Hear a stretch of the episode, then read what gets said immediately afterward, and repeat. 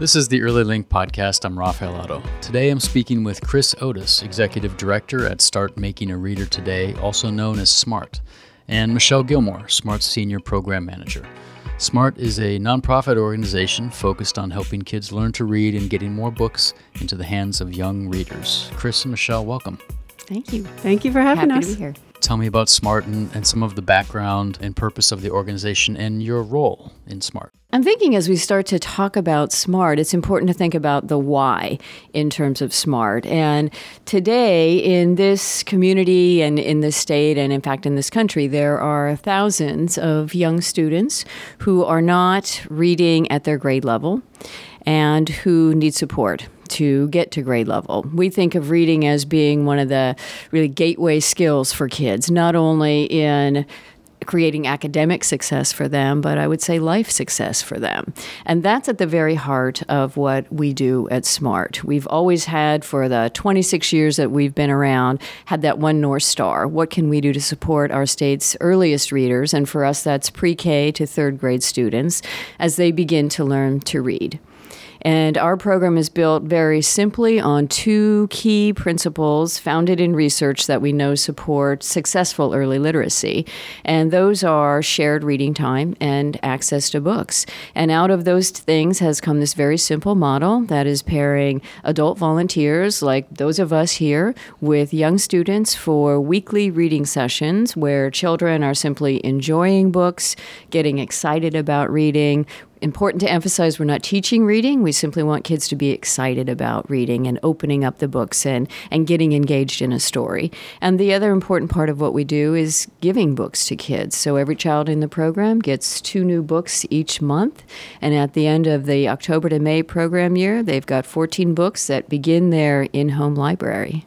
Yeah, and um, the reading is one on one. So after about the second or third time of your showing up to your student's classroom, they know that you're that person who comes on Thursday mornings and reads with them, and you have fun together. So as senior program manager for SMART, I work in East Multnomah County. So my schools are from 77th out to Troutdale, and all the communities and schools in between there. And so that's 22 of them. Wow. Okay. Pretty fun. Okay, Great. Good work. so tell me tell me about the the reach of the organization. How many kids are being served? Number of books you've distributed? How many volunteers does it take to pull this off?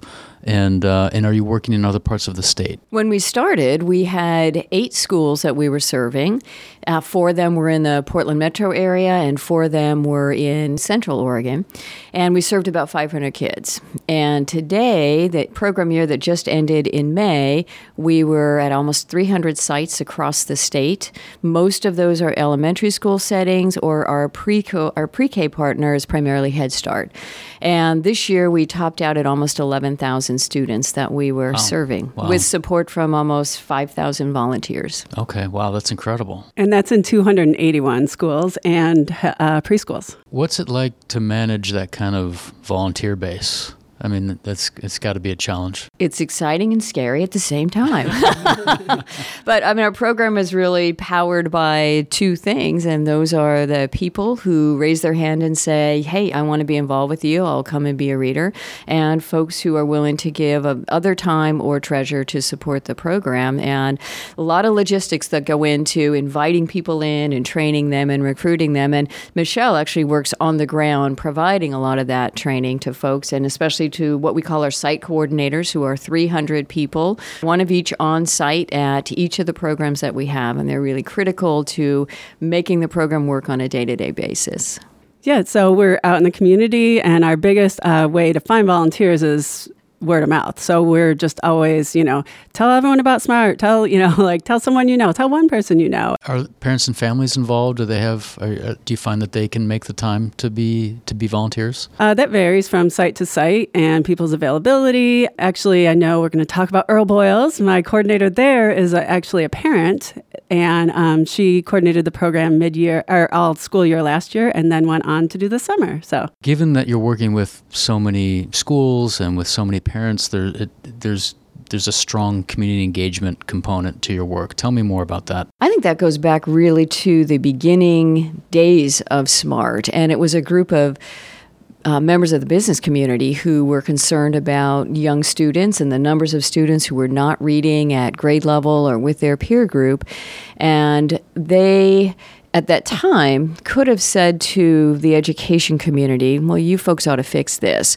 But instead, they turned to themselves and said, what is it that we could do to support our young students? And they developed this model that is engaging volunteers across the state in various communities to be part of that work.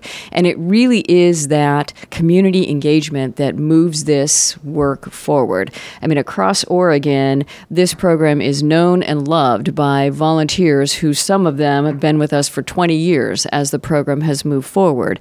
And it really does give people in the community the opportunity to plug in and engage and do something for kids in their communities.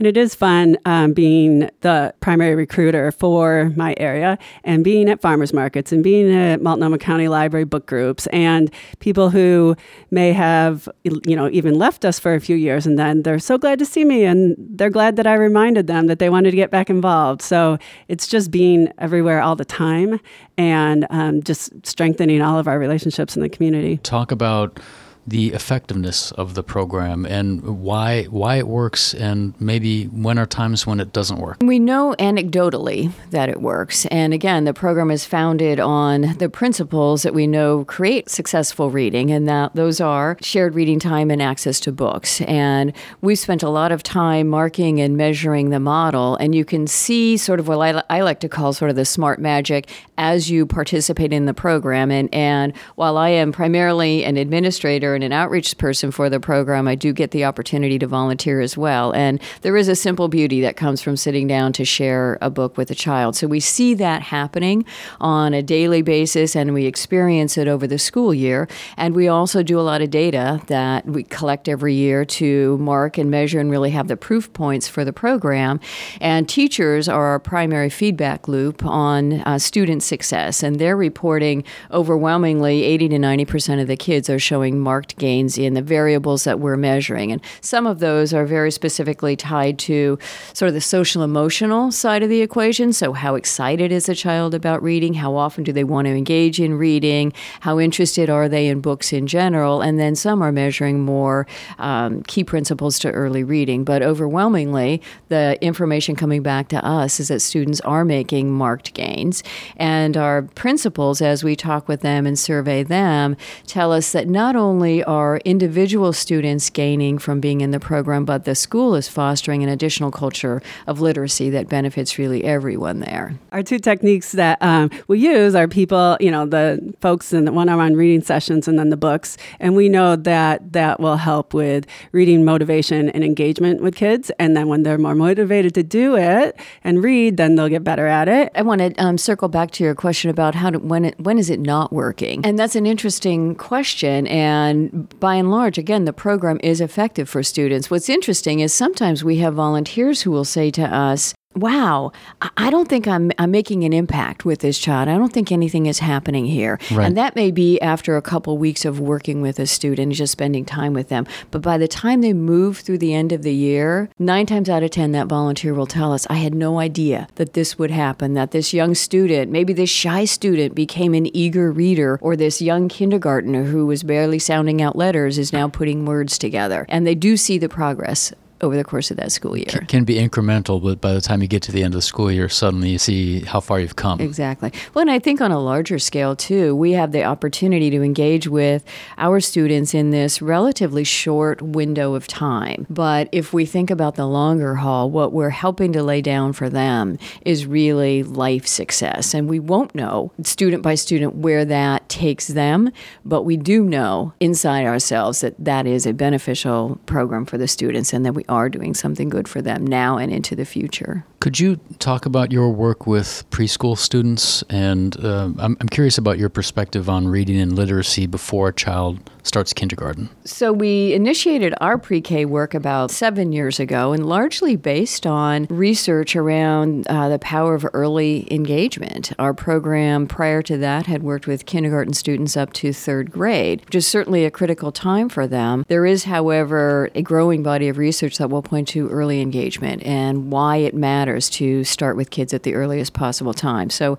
Head Start is a natural partner for us, and I would say primarily at that grade level, if you will, what we're doing is engaging kids in books, and it's more sort of the social side of the equation, encouraging kids to experience that one on one and understand books, and they, they hold them a certain way. There's a story inside those pages. And there's a lot of research that will point to not only is engagement with books at that preschool level really important, but even before that, before kids are even crossing the threshold into any kind of daycare or pre K setting, that, that parents are probably the first and most valuable teachers that students will have. And their simple act of engaging in a book with a child will go a long way. So, our preschool model looks a little different in that those three to five year olds tend to have shorter attention spans. And so, we read with them for 15 minutes each, and they still choose the books and take them to keep.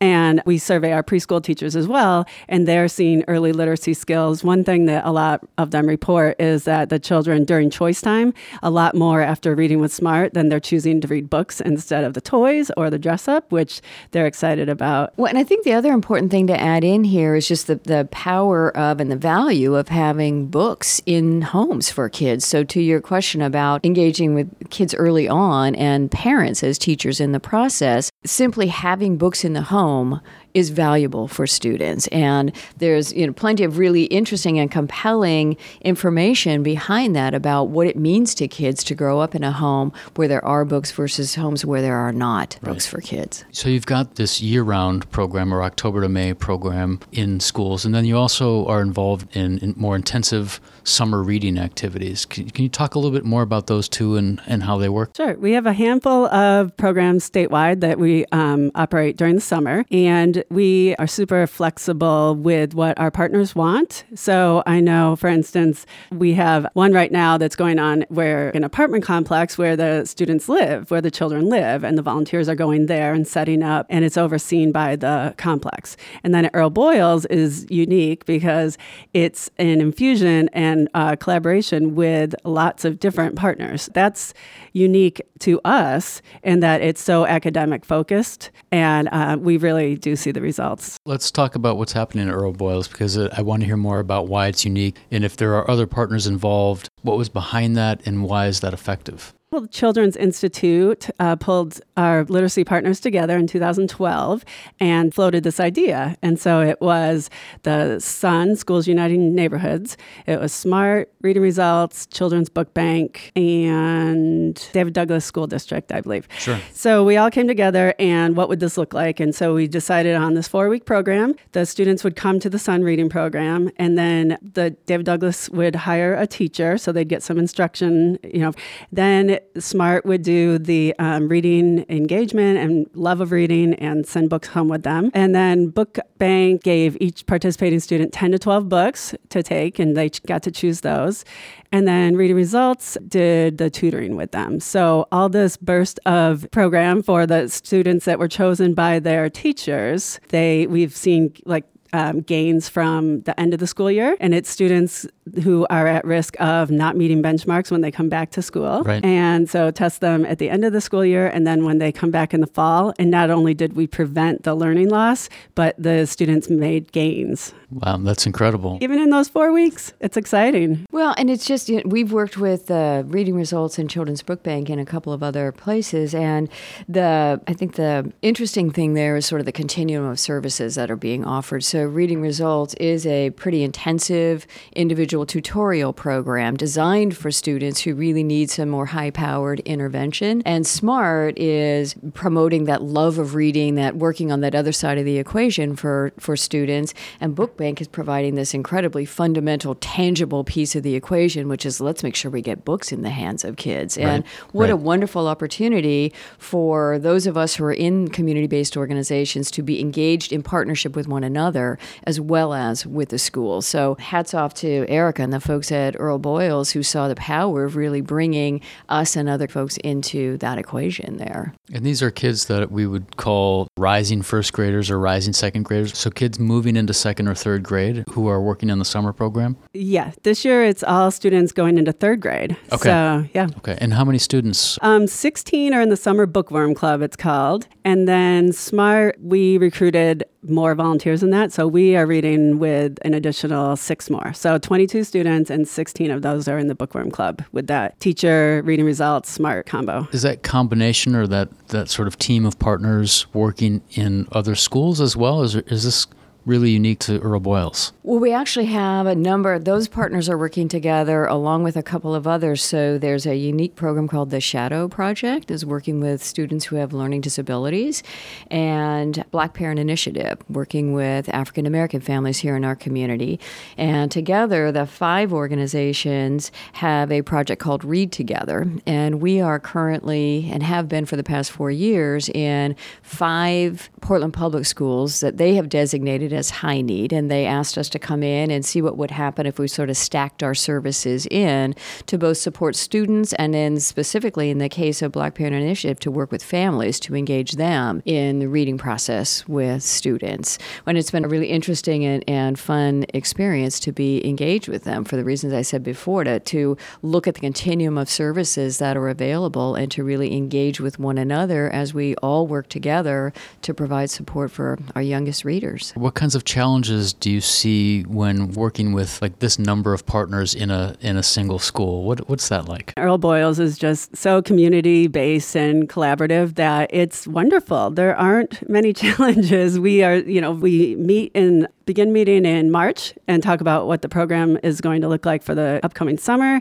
Then we touch base via email and then we hit the ground running. We're all old friends doing good work. And then we debrief, debrief in October and see the results and celebrate and talk about see you, you know, see you in the school because we're all there in various capacities. And then we'll start it all again next March. Are you involved in any other schools at David Douglas? We are. We so during the school year we read at Earl Boyles pre-K and then Earl Boyles kindergarten and third grade. Then we're at Gilbert Heights. We're at Lincoln Park, Menlo Park. And last year we read with over 170 students during the school year and gave away 1,900 books. We love David Douglas. The only thing I would add to your question about, you know, what's it like to collaborate with all the partners is that it does take some time and some attention to who's doing what and playing to the strengths of each uh, organization. But critical in that process is really a school and the administration in the school and a district that is really willing to understand and want the partnership and help coordinate that. And we've got that certainly at David Douglas and Earl Boyles. It sounds pretty incredible to be able to design this summer intensive program and then see, you know, the fact that you're not, it's not just about um, preventing skill loss, but you're actually seeing some gains with kids through the summer intensive program. Is there anything else about in the in the data that you're seeing that would be important to highlight? Just that the families report their students are excited to come to this. It's you know the summer learning and to the Sun program at Earl Boyles, and that they're seeing um, more reading happening during the summer as a result. If you think about future opportunities for SMART or expansion, other communities that you would like to be working with, what would you like to see more of in the future? And what's getting in the way of that? I think we'd like to see more of SMART around Oregon. At present, we're in 28 counties, which is some pretty good coverage, but we'd certainly like to serve some additional students. We know there are lots of kids out there who we're not yet serving, so that's certainly on the horizon for us. But doing that requires that we have the resources to do it too. So we want to do it responsibly and, and be able to continue to serve those kids year over year. The piece that we're also also looking at in the future is how do we bring this program not only during the school year and the school day to additional students, but how do we reach kids that we're not yet serving in other settings? So we have just completed the first year of some research and we're going to pilot some programs in our next program year and then potentially scale up the year after that in a model that we're simply calling out of school time for SMART. And there are three primary components to that, and one is more of the the summer programming that Michelle's been talking about at Earl Boyles. And second to that would be in partnership primarily after school with some other not for profit providers like Boys and Girls Clubs and YMCAs, because that's a place for us to engage with students on a regular basis. And then the third potential model is what we're calling Community Smart, which would have us taking our volunteers to key communities of children and adults that we who we're not yet engaging with. For example, um, we have a pretty significant program out at Grand Ronde where we are uh, on the reservation and tr- members of the tribal community are not only reader volunteers with us, but we're serving their kids. And that's us bringing the program to them and understanding what they need out of the program. And co- we're in conversation with another program in Yamhill County that's serving Latino moms to see if we can bring the program there to work with them and their children, all in the interest of understanding what individual community members need from us and engaging with them in ways that will support their kids. Are there multilingual opportunities built into SMART? I would say they're more incidental than intentional at this point. We certainly have a number of Spanish speaking books in our collection. We have volunteers who speak Spanish. We have all of our training materials in Spanish. On our application, we ask if the applicant speaks any additional languages. And so if they put that, um, they speak Chinese, and then we have a student referred to us whose home mm-hmm. language is Chinese, we're going to try to pair those volunteers for sure. And the work there, though, is really, you know, I would say more at its beginning stages. We've been able to do some good work around Spanish students who um, speak Spanish, but to broaden that out to other languages is potentially further out in the future for us. Chris and Michelle, thank you so much for coming into the CI offices today. Appreciate your time. Thanks for having us. It's great to be here. And if you want to learn more about SMART, you can go to the website at getsmartoregon.org. This is the Early Link podcast brought to you by Children's Institute. Children's Institute is working to ensure a strong beginning for Oregon's children. If you have a moment, please subscribe to our podcast on iTunes, Google Play, and Stitcher. You can also find episodes on our website at childinst.org.